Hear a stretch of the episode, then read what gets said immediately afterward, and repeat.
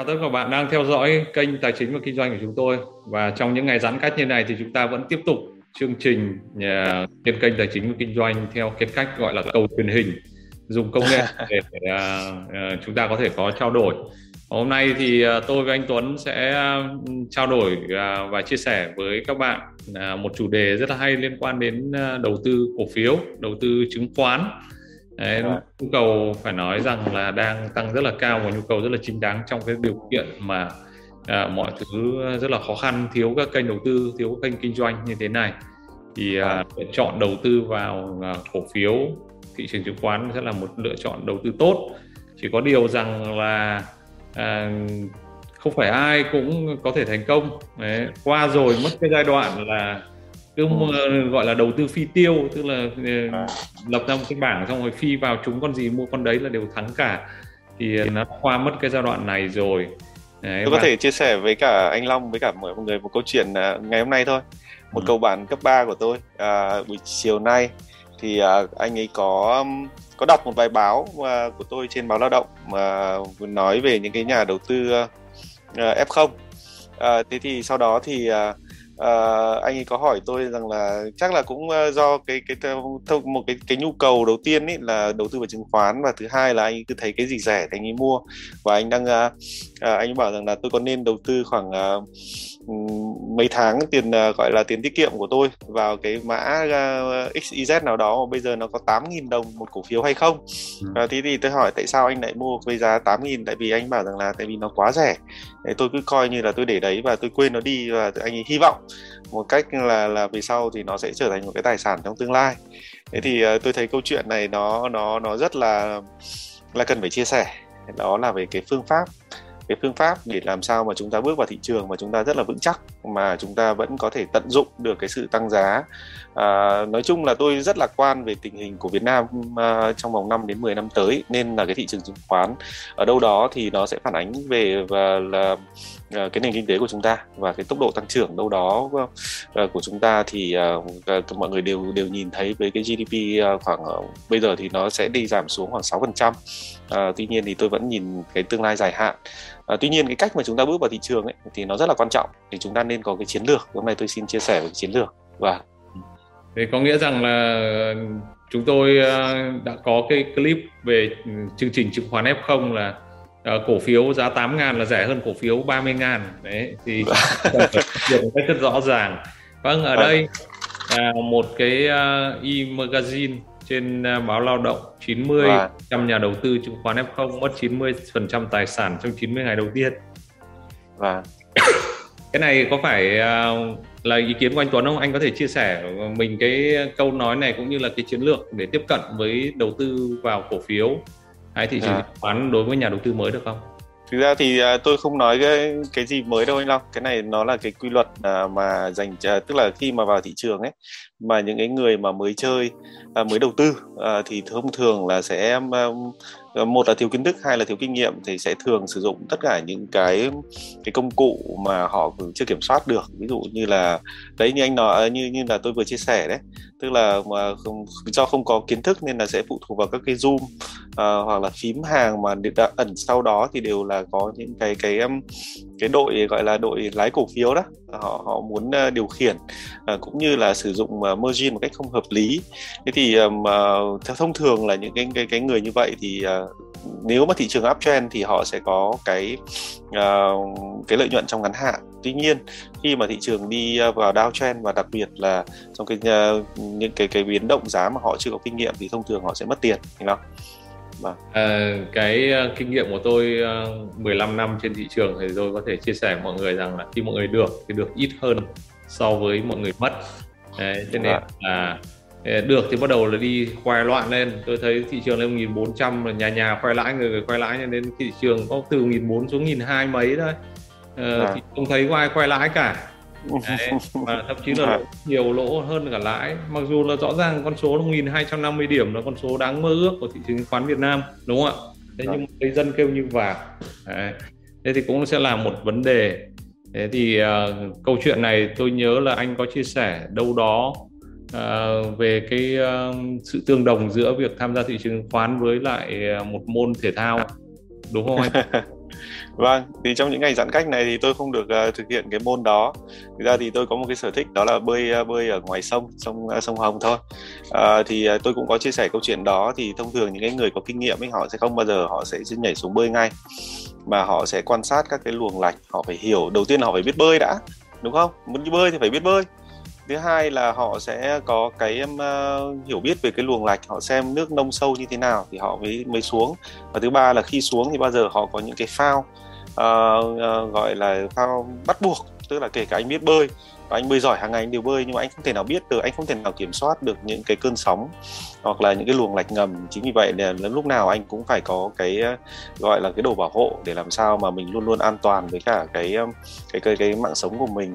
Thế thì ờ, tôi cũng có chia sẻ trên báo lao động về cái cách tiếp cận này đối với cái việc mà những cái nhà đầu tư F0 khi mà muốn chạy ra cái thị trường tài chính thì uh, tôi cũng uh, chia sẻ rằng là đầu tiên ý, thì đầu tiên phải là kiến thức. Tất nhiên là khi chúng ta có tiền đầu tiên là phải có tiền thì mới đi đầu tư chứ không phải là cái tư duy là chúng ta vay uh, từ những cái cái cái cái cái cái nguồn mà có lãi suất ừ, một là rất là cao hay là người thân để chúng ta đi đầu tư. Đấy là cái điểm đầu tiên. Thứ hai là chúng ta phải có kiến thức và kinh nghiệm. Uh, kiến thức đã xong đó kinh nghiệm thì chúng ta có thể uh, phải bồi đắp từ từ. Thì tôi có chia sẻ về từng cái việc một đó là uh, một là bạn có thể tham gia thị trường uh, bằng cách cảm nhận thị trường đầu tiên bằng những cái uh, gọi là uh, ETF là như cái cái chứng chỉ uh, ETF để làm sao mà chúng ta có thể tận dụng được và chúng ta hiểu được cái cái gọi là cái cái, cái độ biến động của thị trường ấy Long. Tức là khi tại vì khi mà vào thì chúng ta chưa biết mua cái cổ phiếu nào cả đúng không? Chúng ta chưa có thời gian để phân tích thì đầu tiên là chúng ta cứ đi ờ, dành cái danh mục của chúng ta một cái cái phần trăm nhất định ờ, mười phần trăm hai mươi phần trăm để chúng ta mua ETF để chúng ta biết biết thị trường lên xuống như nào cách chúng ta đặt lệnh. Tại vì ETF nó được ờ, như chứng khoán thôi. Chúng ta cũng có những cái lệnh uh, uh, mua bán như là chúng ta giao dịch chứng khoán. Và khi mà chúng ta mua cái ETF đấy thì chúng ta cũng có thể mua những cái rổ như là um, um, gọi là VN30, VN50, VN100 hoặc là cái nhóm Diamond hoặc là cái nhóm Finlit thì như vậy là chúng ta cũng đã tham gia vào thị trường chứng khoán rồi. Đấy là cái điểm đầu tiên để chúng ta có thể hiểu được cái cái cái cái, cái chuyển động của thị trường. Cái thứ hai khi mà chúng ta đã quen với chuyển động thì thị trường rồi thì chúng ta có thể dành cái sự chú ý của mình cho cái ờ, quỹ mở tại vì quỹ mở là cái việc mà những cái, cái những cái fund manager những cái người quản lý quỹ rất là có kinh nghiệm. Họ đã chọn lựa những cái cổ phiếu rất là mà qua qua rất nhiều các cái sàng lọc qua rất nhiều các cái bộ chỉ số và họ là những người có nghề. Và khi đó thì cái mà chúng ta phải trả chỉ duy nhất đó là những cái phí quản lý. Uh, để làm sao mà chúng ta có thể nhìn thấy cái danh mục của họ và chúng ta học theo họ là tại sao họ lại chọn những cái cổ phiếu này trong cái giai đoạn này. Và chúng ta có thể đứng trên vai người khổng lồ để chúng ta nhìn thêm. Cái thứ ba uh, cái giai đoạn thứ ba là khi mà chúng ta đã hiểu về thị trường uh, biết uh, họ chọn những cái cổ phiếu doanh nghiệp như thế nào rồi thì đến lượt chúng ta. Nếu mà chúng ta vẫn tiếp tục ở trong thị trường tài chính thì chúng ta sẽ học cái cách uh, phân tích về doanh nghiệp phân tích về báo cáo tài chính uh, nắm được về những cái thông tin uh, về vĩ mô để chúng ta có thể chọn lựa cho mình những cái uh, doanh nghiệp để chúng ta có thể đầu tư một cách bền vững uh, gọi là gọi là đầu tư bỏ lọ đi anh. Tức là cứ mỗi mỗi tuần mỗi tháng chúng ta đều mua những cái cổ phiếu đó tại vì chúng ta kỳ vọng cái cái mức uh, lợi nhuận mà họ có mang lại trong tương lai. Và đến mức cuối cùng uh, theo tôi nghĩ rằng là khi mà cái thời gian của anh dành rất nhiều cho thị trường chứng khoán anh đã hiểu về thị trường anh đã hiểu về về các cổ phiếu anh đã nắm được cái phân tích uh, doanh nghiệp rồi thì anh mới bắt đầu mở rộng cái danh mục của mình ra cho đến những cái cổ phiếu mà có cái độ biến động cao. Ở đây là những cái Ờ, uh, midcap hay là những cái cổ phiếu penny hoặc là những cái cổ phiếu mà các anh có những cái thông tin uh, là cái số độ biến động của nó rất là cao. Thế thì uh, tôi chia sẻ như vậy ở cái góc độ là một cái người bắt đầu từ uh, gọi là từ không cho đến một người cái giai đoạn cuối cùng. Thế thì cũng rất nhiều ý kiến rằng là mọi người bảo rằng là anh cái tết giai đoạn anh của thì lâu quá thì có thể là nó mất cái cơ hội của thị trường. Đấy thì uh, ông bà ta thì thường là hay ném ngay trẻ con xuống uh, xuống ao để nó bơi luôn gọi là thực chiến đấy anh Long. Đấy, à, tôi thấy thì ở trên cộng đồng cố vấn tài chính Việt Nam có nhiều câu hỏi như này rất hay. À, hỏi là các anh cứ nói rằng là bây giờ đi mua quỹ ETF này rồi mua các chứng chỉ quỹ mở này nhưng mà em à. nói thật là em cũng không biết là là ví dụ như em đi mua chứng chỉ quỹ mở trên thị trường mấy chục cái quỹ em không biết là mua cái nào. Vâng đúng rồi vâng. mà ai có thể đánh giá giúp em Đấy, rồi nhiều bạn thì order luôn là các anh làm cho một cái ờ, video clip một cái chương trình vâng. ở trên kênh tài chính kinh doanh là chia sẻ về việc này thế thì ờ, vâng. anh có cái phương pháp hay cách thức nào có thể giúp cho mọi người đánh giá được xem là xếp hạng hạng rồi các loại quỹ này không rồi à, cái vấn đề này thì uh, nó không chỉ ở Việt Nam đâu anh Long mà ở ở, ở trên thế giới nó cũng như thì như vậy thôi à, ở chúng ta thì thị trường uh, gọi là là là chứng chỉ quỹ uh, hoặc là chứng chỉ quỹ mở thì nó mới phát triển mà chúng ta mới chỉ có độ khoảng à, hơn 30 chứng chỉ quỹ mở thôi. Tuy nhiên là cái việc mà có một cái đơn vị độc lập mà um, có cái nguồn lực về về về phân tích và có có khả năng phân tích thì tôi thấy là chưa có. Tại vì nó sẽ bị mất cái sự độc lập. Thông thường là các cái đơn vị à, mà bán chứng chỉ quỹ thì sẽ không được quan tâm nhiều lắm. Tại vì nếu mà là công ty chứng khoán thì họ sẽ tập trung vào cái việc cho vay margin và và và và mua bán chứng khoán nhiều hơn đúng không? Còn công ty à, quản lý quỹ thì họ sẽ chỉ tập trung bán những cái chứng chỉ quỹ của họ thôi. Chính vì vậy khi mà tôi làm việc cho uh, các khách hàng của mình ở FA Capital cũng như là các cái học viên uh, của chương trình Wow Intelligent thì bọn tôi đã xây một cái một cái khung một cái khung anh Long một cái khung uh, uh, bao gồm hai yếu tố uh, có rất nhiều yếu tố ở đây thì tôi sẽ trình bày. Thì đầu tiên là uh, các cái yếu tố định tính uh, về uh, thì nó có bốn cái yếu tố định tính mà chúng ta cần phải xem xét của một cái quỹ khi mà chúng ta mua. Ờ, thứ nhất mà quan rất là rất là quan trọng đó là cái thời gian hoạt động của quỹ đầu tư. Có những cái quỹ nó rất là là lâu đời và nó ở thị trường Việt Nam thì thì ờ, là một cái thị trường mới phát triển. Chúng ta vẫn là một cái thị trường ờ, cận biên đúng không anh? À, thì thì cái thời gian hoạt động của quỹ đầu tư cái độ ổn định của cái quỹ đầu tư cái danh tiếng của quỹ đầu tư thì tôi nghĩ là rất là quan trọng. Cái thứ hai đó là cái tổng tài sản quản lý của một cái quỹ uh, tổng tài sản quản lý nó sẽ thể hiện được cái uy tín của cái đơn vị phát hành cũng như là các cái chiến lược và các cơ hội đầu tư của họ. Khi mà với khi mà với một cái số tiền lớn ấy, thì những cái deal của họ họ sẽ nắm lợi thế rất là nhiều trong cái việc đầu tư của mình. Uh, thêm một cái yếu tố định tính nữa mà chúng ta có thể xem ở đây đó là chất lượng của danh mục đầu tư. Thì cái cái cái việc mà công bố thường xuyên cái danh mục của mình nó cũng thể hiện cái độ minh bạch trong cái việc công bố danh mục này. Nó cũng như là nó thể hiện được cái kinh nghiệm và năng lực quản lý của đội ngũ lãnh đạo uh, một cái yếu tố chúng ta cũng có thể quan sát bên ngoài chúng ta có thể thấy ngay đó là cái tần suất giao dịch uh, có khi nghĩa là cái cái um, cái chứng chỉ quỹ này có được cái mức độ thanh khoản ra làm sao và độ biến động giữa các phiên giao dịch như thế nào thì bốn cái yếu tố này thì chúng tôi đã đưa vào cái hệ thống chấm điểm và chúng tôi sẽ chấm điểm và có uh, ra điểm số và phù hợp với cả khẩu vị rủi ro của từng nhà đầu tư một. Uh, tất nhiên là chúng ta làm tài chính thì không thể thiếu những yếu tố định lượng. Uh, thì ở đây thì chúng tôi có sẽ có rất nhiều cái yếu tố định lượng mà để chúng tôi có có thể uh, uh, căn cứ vào đó và, và chúng tôi theo dõi uh, một cách có hệ thống không chỉ là hàng tuần uh, mà nó sẽ tích lũy uh, theo hàng tháng hàng quý và hàng năm. Thì ở đây uh, anh có thể thấy rằng là có có uh, các cái chỉ số thì tôi đi từ uh, trên xuống dưới. Ví dụ như là những cái chỉ số đơn giản như là uh, PE, PB uh, hoặc là sharpe ratio về để đo những cái cái uh, cái cái hệ số của cái danh mục. Ngoài ra thì uh, bọn tôi còn uh, tính toán cái độ biến động bình quân uh, năm so với cái tham chiếu beta của cả cái danh mục đó. À, có một cái yếu tố nữa bọn tôi cũng đưa vào à, để để mà mà tôi nghĩ là rất là là là uh, mọi người sẽ rất là hiểu ngay. Đó là chúng tôi so sánh giữa là cái lãi suất tiền gửi tiết kiệm uh, với cái cái hiệu quả của việc đầu tư chứng chỉ quỹ. Tại vì có những cái thời điểm ấy mà anh thấy rằng là nếu mà cái lãi suất tiết kiệm nó bị tăng vọt lên và nhưng mà cái hiệu quả của quỹ đâu đó nó ví dụ như tôi nói ví dụ như là năm vừa rồi đi ờ, uh, 2020 đi uh, chứng chỉ quỹ uh, đâu đó phải đạt tới tầm 15 đến 20 phần trăm. Mà uh, tiền tiết kiệm thì được khoảng 5 6% thì như vậy là cái biến số này nó rất là quan trọng để chúng ta cân nhắc mua chứng chỉ quỹ. Tuy nhiên nếu có một năm nào đó mà tiền tiết kiệm của chúng ta 10% mà hiệu quả của chứng chỉ quỹ nó chỉ 12% thôi, cái chênh lệch nó 2% thôi thì cái điểm của cái việc mà chúng ta đầu tư vào chứng chỉ quỹ nó sẽ giảm xuống. Đúng không ạ? À, thêm một những cái yếu tố nữa đó là chúng tôi sẽ đánh giá cái biểu phí. Chúng tôi đánh giá về các cái phí mua phí bán và phí quản lý của quỹ. À, ở đây thì một cái quỹ thì thông thường có những cái quỹ nó sẽ rất là dài đúng không? Và có những quỹ nó mới.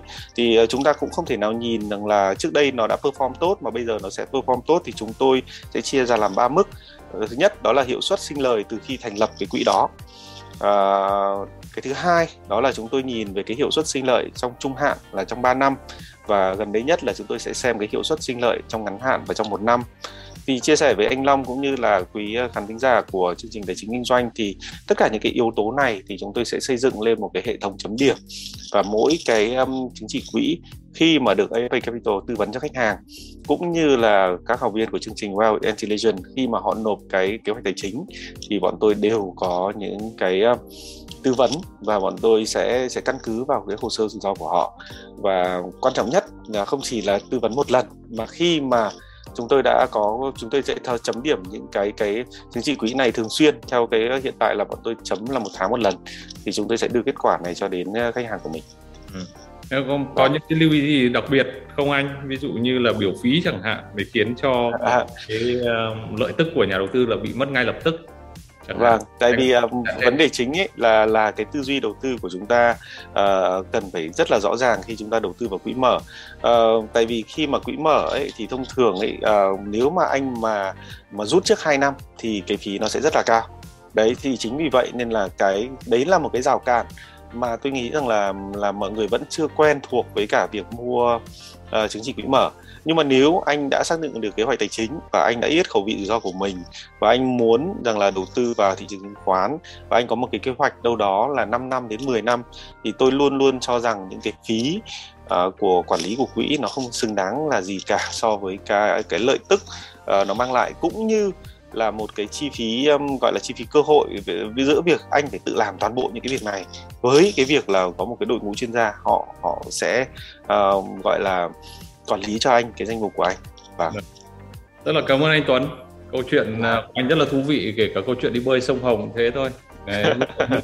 Như vậy những người mới ra đi bơi sông Hồng à, tôi là người à, nếu như tôi mà ra sông Hồng bơi tôi là là đúng như là một người mới hoàn toàn. Tôi chưa à. nghiệm bơi đó. Đấy. Bơi ngày xưa là bơi đi học bơi toàn bơi hồ bơi ao bơi hồ Quảng Bá hồ Tây thôi Đấy, vâng. sông Hồng là một câu chuyện rất là khác đúng không và như vậy vâng. đấy là thị trường chứng khoán nó giống như sông Hồng Đấy. thậm chí nó còn khủng khiếp hơn anh nó à, như là một đại dương luôn mọi thứ nó có rất nhiều luồng lạch các thứ nó nó không để cho những à, người mà à, thiếu kinh nghiệm thiếu kiến thức thiếu thời gian và thiếu cái sự đầu tư của mình trên thị trường đầu tư ở đây đầu tư thời gian công sức đấy trí tuệ đấy vâng. tiền bạc à, mà có thể chiến thắng được à, lâu dài dài hạn này vâng. giống trong bóng đá à, chúng ta dẫn trước một một không thậm chí dẫn hai không tám chín mà thua lại ba bàn là chuyện rất là bình thường cái câu chuyện đó là trò chơi 90 phút mà à, vâng rất là thú vị và tôi nghĩ rằng là cái phương pháp